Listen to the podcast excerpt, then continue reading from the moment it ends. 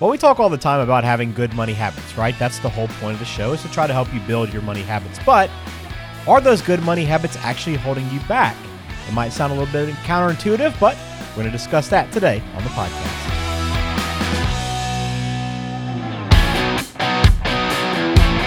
Welcome to the My Retirement Clarity Podcast, where our goal is simple to help you close the gap between what you know and what you implement.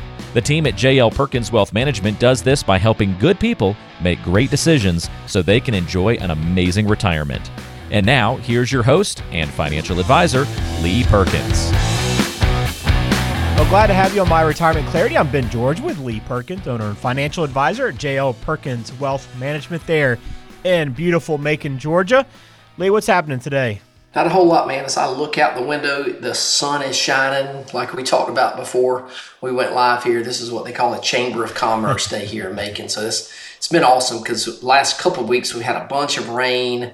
I experienced some flooding again over at the house. E- even though we've raised the driveway like five feet in one spot, water still went over it. So mm. yeah, it it receded and everything's good. But man, it's nice to have have a sunshiny day, and it just makes me eager to get to spring, and it'll, it'll be here before you know it. Yeah, I'm waiting to see if we're going to get that last big winter push or not because that hadn't been too bad so far this year. No, it, it really hadn't been, but yeah, I think uh, pitchers and catchers uh, report to uh, spring training this week for for the Braves. So yeah, that that that tells me spring is just around the corner. But yeah, I would just assume the cold weather just we're, I hope we're done with it. Yeah, me too.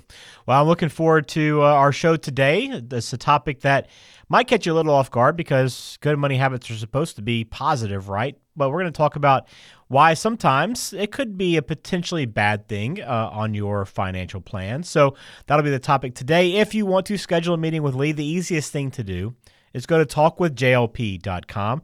But you can find everything online at myretirementclarity.com com. All right, Lee, I'm going to give you the money habit that we typically thought is a good thing, and I'm going to let you kind of explain the good and the bad to all these, okay? All right, so, sounds like a plan. Let's start with ignoring account statements. I mean, that seems like it's a, it's a good thing typically, so break it down for us. Yeah, so account statements, it, it, which really nowadays we have to talk about uh, online access to accounts. Um, ignoring account statements it's probably pretty easy or was easier back in the day when you just got the envelope in the in the mail at the end of the month that told you what, what your account did.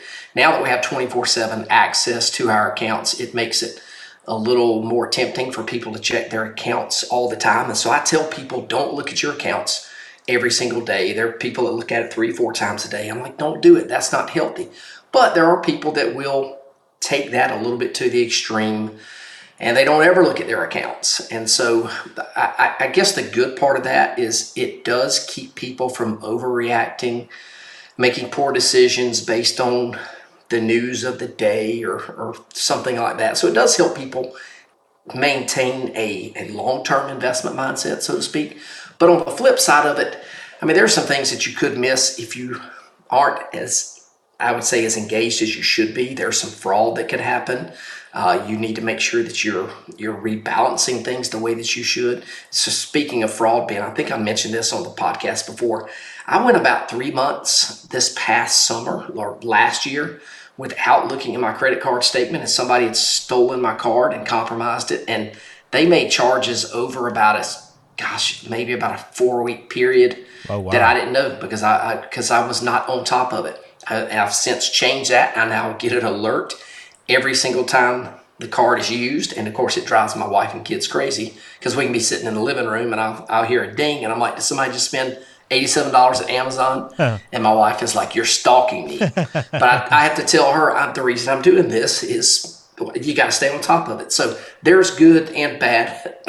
Excuse me. And I think there's a, a healthy mix of the two. So make sure you're engaged in it and you're involved in it, but don't look at it every single day. Yeah, I, I, get some of those notifications. I don't get them all the time. It's more like uh, if it if it seems out of the ordinary, it'll, it'll hit me up. But yeah, that's scary to think that it's easy to, to, to get thrown off that much that quickly if you aren't paying attention. So, another good reason why you do want to pay a little bit of attention to those account statements. All right, the uh, the next good money habit is keeping a strict strict budget. We we talk about budgeting all the time. You want to stay within a budget. So, what's the good and the bad here? Yeah, I think a budget is really important for most people. There, there, we have a lot of clients that there's no need for them to keep a budget because they have plenty of money coming in and they don't spend near what what they do, uh, what they have coming in every month, and so they they're just sort of operating in that that world where a budget is not necessary. The problem is if it can get out of control if you don't at least have some idea of what you spend. Because sometimes people come to the office and I'm like, well, how much are you spending a month? And the wife might say, well, we're spending $4,000 a month. And the husband's like, no, I think we're spending closer to eight or $9,000 a month. Yeah. And so, you know, that, that again, that, that doesn't happen all the time, but it does. But I think having a budget does, I, I guess maybe the good part of that it can help you stay on the same page as a couple. It can help you achieve your financial goals in the short term and the long term if you can stick to it. But on the on the negative side, I, I would I would tell you don't be overly restrictive on your budget. And sometimes this is where spouses will butt heads a little bit on enjoying life today versus saving for the future. And and lots of times people will save, save, save for rainy day, and the rainy day never comes, and they never feel, one one spouse feels like they never got to enjoy their their money. So that's why, like, if you're gonna if you're gonna do a budget, and you're gonna be strict to a budget, have a line a line item in there that is for I call it a stuff or a trip fund. Have have some money in there that you can just go and do whatever you want without any kind of negative consequences to your overall household budget. All right, very good. Next up, talking good money habits. Uh, picking stocks that are familiar to you, not trying to go out on a net on the limb and, and taking some chances on investing. So we know that's a smart advice is to kind of invest in what you know. But where is this? Where can this be a problem, Lee? Yeah, so invest in what you know. That's something that we've all been told our whole lives. need to understand what you're you're investing in and, and, and buy companies that you're familiar with who they are and what they do, uh, and that's fine. I'm, I'm okay with that. Again, if people, listeners to the show know that I'm not an individual stock person. I'm not. I'm not going to ever call any client say you need to go out and buy GE or Home Depot or or any of those kind of things because although they can be good companies, everything's a good investment until it's not. Mm-hmm. Uh, and what happens many times, and so I guess this will be the bad, is sometimes people just get too attached to that company and you can't you can't pry it out of their hands even if even if it's time to to sell. And what happens is they wake up three years, five years, ten years down the road, and they've got a big portion of their overall net worth in that one company, and now they've got some emotional attachment to it.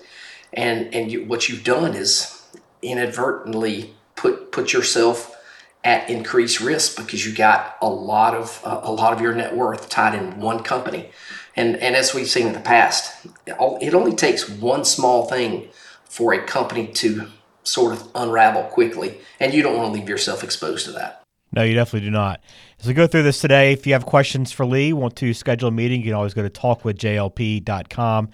Automation has uh, improved quite a bit over the years, and it's smart to embrace that. We we all we often do with just scheduling auto payments and and using the the tools that are available to us just to make things easier in terms of contributing to accounts and rebalancing and the sort. So, Lee, where can automation actually cause some issues for us?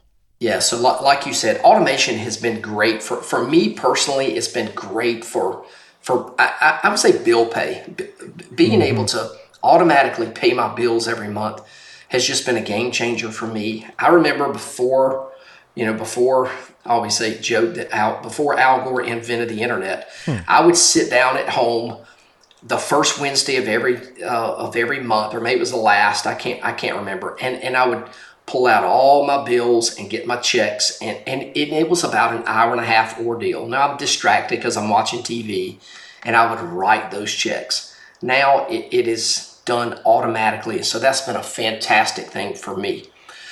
On the flip side, now that everything is sort of automated, I, will be honest with you. There's a lot of lot of times that I'm paying bills and I don't even know what they're billing me for, and so I, I've sort of just my my engagement in it has just been removed just a little bit because uh, I know I know my my internet bill is going to be paid, or I know this is going to be paid. I don't even know if they went up on the bill because I've enrolled in electronic statements. And so lots of times I get those emails and it, I just put it into a, a, a, for later folder and I never go back and look at it. So, yeah, automation can be good, but you still need to be involved in that process, especially from a bill pay standpoint, so that you know what you're you know what you're actually spending. And and one more thing, Ben, I just thought about automation on savings that this is the best way for you to build wealth. We all build wealth putting it in our 401k because that's done automatically. We don't have to write a check every every month.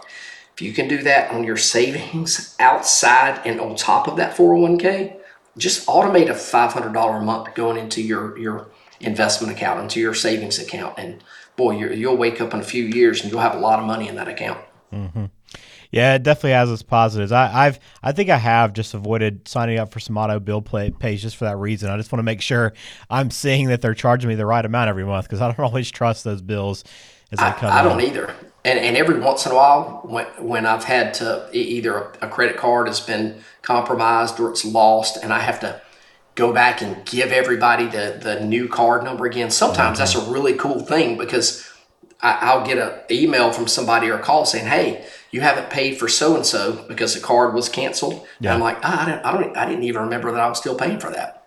yeah, so, so true. It is great though for like mortgage payments and, and and you know steady, consistent payments you need to make every month, so you don't miss those. No so doubt. Definitely some some tools there.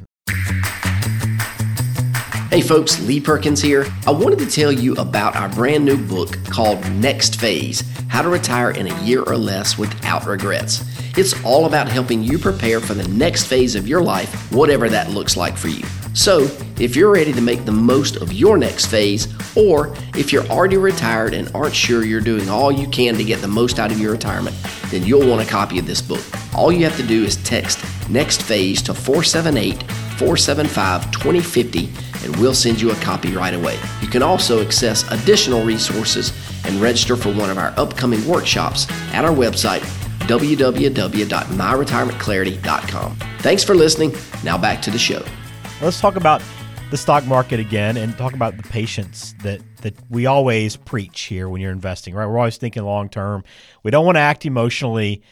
But why is patience potentially uh, a negative for investors? Yeah, so so I, our number one, uh, the number one, I guess, prohibiting factor in long term success is us and our emotions. We get in our way all the time because we, we're trying to, people just simply time, try to time the market and, and it can't be done. So, patience getting into the market and basically trying to get in when the market is down or if people are acting irrationally and trying to determine when to get in or when to get out that it, it does not work. I would just tell you to consistently get into the market over time. And so that means dollar cost averaging. So if you've got $100,000 that you got in an inheritance and you want to put in the stock market, if, if you're if you're not disciplined enough to put it in, in at one time in a strategy that you can live with in up markets and down markets, then take that $100,000, put it in the account, put it in a, a cash sleeve in that account and put $10,000 a week or $10,000 every two weeks into whatever investment strategy that you're going to put it in. And that way you're dollar cost averaging and buying into whatever you're buying at a different period of time and you're not watching what's happening in the market and or trying to time it because if, if you just sit around and want to find the perfect time to put money in the market, you're probably never going to put money in the market because there's always a reason not to invest. Always. Yeah, you can always come up with some good reasons for sure. We're talking about good money habits that could potentially be a negative on your plan.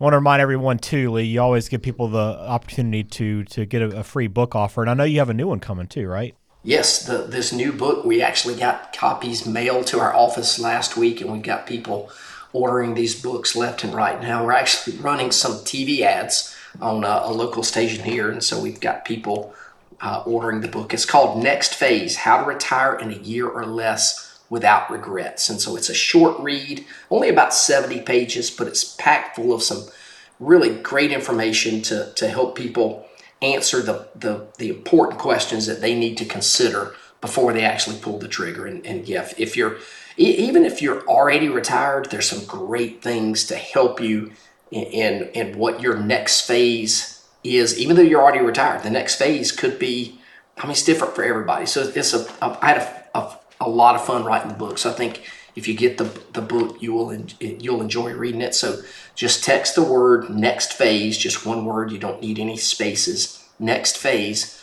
to 478 475 2050, and we'll send you a copy. All right, we got about halfway through our list here. Let's get to debt on our next uh, habit here. So paying this off early is a great thing. We want to pay off that debt. We know we don't want to be carrying debt if we can all if we can avoid it at all possible. But there's also some downside here, right? Yeah, exactly. So I, I, I, am I am not in the Dave Ramsey camp on this, where you know all debt is evil debt. You shouldn't ever owe anybody anything. Good debt, you know, obviously is, is house debt, mortgage debt, and there's still a lot of people right now with a mortgage of two and a half, three and a half percent. And if you got money in the bank and you you could pay off that house, I would most most of the time. I'm going to tell you, I probably would not do that because you can get more on that money right now in the real world. I mean, you can go get a five percent CD right now, so you you can basically leverage leverage the money that you have to to do better than the interest that you're giving up and carrying that that mortgage. So I, I definitely would would not just just because you have the money, I wouldn't just pay off something like that. Now, if you've got credit card debt or personal loans, things like that, you might want to consider that. Now, and if you do, let me talk credit cards here for a minute, Ben, because I actually looked at my credit card the other day. The um, most of us don't know it, but we have a variable rate in that in that card. And I looked at my rate now, and this is a company card. I don't carry a balance. I paid off everything. That rate is at like, gosh, just like twenty four point nine nine percent. And I can guarantee you that it was not that when I got that card. I want to say it was, I, I don't know, it might have been an eight or nine percent card right now, but just because of the interest rate environment that we're in, they're, they've jacked that rate up. And I'm not paying any interest, but gosh, if I was carrying a balance on that, I would definitely want to pay that, that credit card off. Yeah, most people don't realize what that, that APR is either, right? They're surprised no, they, to hear they that don't. Exactly. Yeah, and if I if I did if I did have a balance on there, I would absolutely be looking for a, a card that had zero percent, and so I could transfer it over for, for a little while. Yeah. But you got to get you got to be careful playing that game because they, they are the credit card companies are there to get you if you don't play exactly by their rules. Yep, got to be careful. All right, I got a few more here. We we try to stay informed. Obviously, you're listening to this podcast because that's part of it. You want to stay informed, want to keep yourself educated, but staying too informed, I guess, or depending on what sources you use for your information, Lee, could potentially uh, be a problem. I think we've we've documented this before. Yeah, I it, I think it is good to be engaged and informed to a level that, that you need to be engaged, but you certainly don't want to be one of the people that sits at home all day and just watches the financial news media. I, I, I call it financial pornography. That that's simply what it is. They, somebody's always selling you something, and they're they're trying to aggravate listeners or consumers of the content to to some to a level to where they make a decision to buy whatever it is they're selling or whatever. Just uh, watch it with that kind of eye the next time you see that and see if you can determine what it is that they're selling. They're either pushing for you to be a, a subscriber, a paid subscriber to some economic forecast or outlook or, or whatever. But like I've said, for gosh, four or five years now. Just turn just turn off the, the news, especially the financial news. Not a whole lot to glean from it. That's going to be positive uh, for you over the long term. Yeah, so so true. All right, diversification is next up. That's a good thing, right? Uh, global diversification, trying to spread out and, and capture growth potentially in different economies. Seems like it makes a lot of sense on paper, Lee. What could be the downside?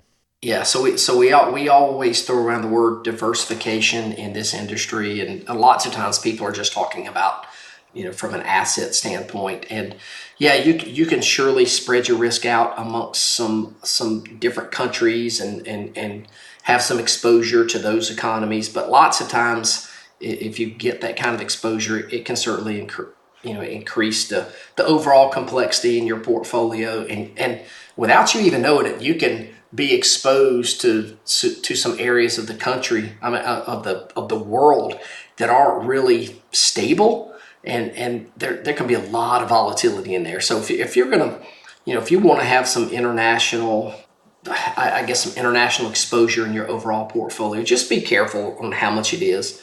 uh, maybe I don't know 10, 15 percent at, at the most, 20 if you want to go that high. But just know that that's that's I I, I say global investing is a lot like tech, tech stocks. You can make a lot of money and lose a lot of money, and it's just more volatile than the normal large cap, mid cap, small cap stocks that we have here in the United States. All right. Got two more here. Good habits. Uh, the emergency fund. We want to be putting money away and building that emergency fund, but if you are consistently building it too much and, and putting too much money in there, where can it go wrong? Yeah, we, we do see this pretty frequently. I've got a lot of people sitting on cash right now, and I'm like, where did this money come from?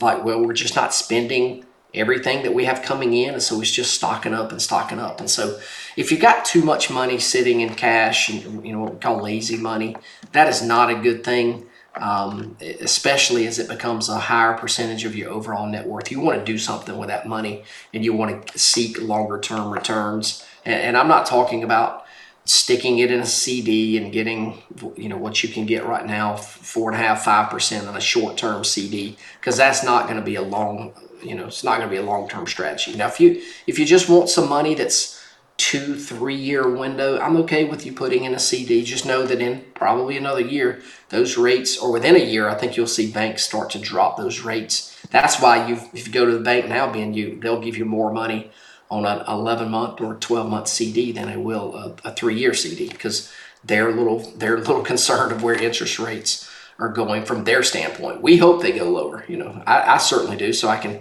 I can refinance my mortgage because when right. I did did my house, you know, our our loan that we got, I mean, I'm I'm at six point nine nine percent, and and I know historically, and we've talked about it historically, yeah. it's not a bad rate, but boy, in my mind, I should be paying you know, four, shouldn't be paying more than four and a half. So we'll get back there one day. I hope we do. I know there's a lot of people hoping for that and, and kind of waiting on that time. So we shall see. All right, one last one, Lee. Having patience when you're making financial decisions and building a plan. It's it's so important to think through every step that you're going to take and and be intentional with that. But why? Where can patience kind of present an issue for us? Yeah, so so patience can be good most of the time, and you want to you don't want to make rash decisions. You don't want to do things too too impulsively very many times. My wife sometimes accuses me of of not thinking through things, and, and I tell her, hey, if if I see I, am a decision maker. I want to, you know, if I see something, a problem, I want to solve it and move on to the next thing. She's one of those that's going to take a lot of time. But if you take too much time, that procrastination can lead to some other, you know, can lead to some other issues. Um, we see people that come to our office that really need help. There are things that they need to do to get their financial life in order from a retirement planning standpoint. We take them to the process and they're like, yes, this is what we need to do, need to do. Then they sort of fall off. They're like, all right, we want to think about it a little bit. And, and all of a sudden, we're thinking about it. There were three years them thinking about it they'll call back. This this happens every single year. I'll get somebody that I met with three or four years ago and say, all right, well, where are you right now? And they are in the exact same place they were three years ago because they could not make a decision. And had they taken the steps that we put into place back then, who knows? They, they may already be, be retired. Uh, maybe not, but a lot of them certainly could. But don't procrastinate. Procrastination is not a good thing. Do your due diligence and then make your decision. Yep, that is the key. All right, so some good money habits again. We not to say that you want to avoid these habits or, or, or try to break them at some point, but just kind of keep in mind that too much of anything could potentially be uh, harmful to to you and your financial plan and your future. So again, if you have questions for Lee, always encourage you to reach out. We'd love to hear from you. The best way to schedule a meeting is to visit talkwithjlp.com. Again, talkwithjlp.com. You can also call 478 254 3550 and find everything about JL Perkins Wealth Management online at myretirementclarity.com. Lee, as always, thanks for the time. Enjoy this beautiful weather today, and we'll talk to you soon. Take care, Ben.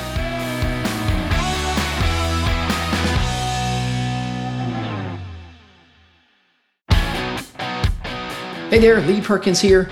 If you're like a lot of folks, you've been listening to this podcast for a long time now.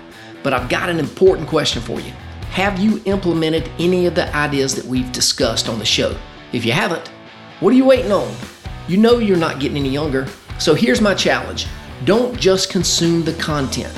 Our number one goal for this podcast is to help you close the gap between what you know and what you implement.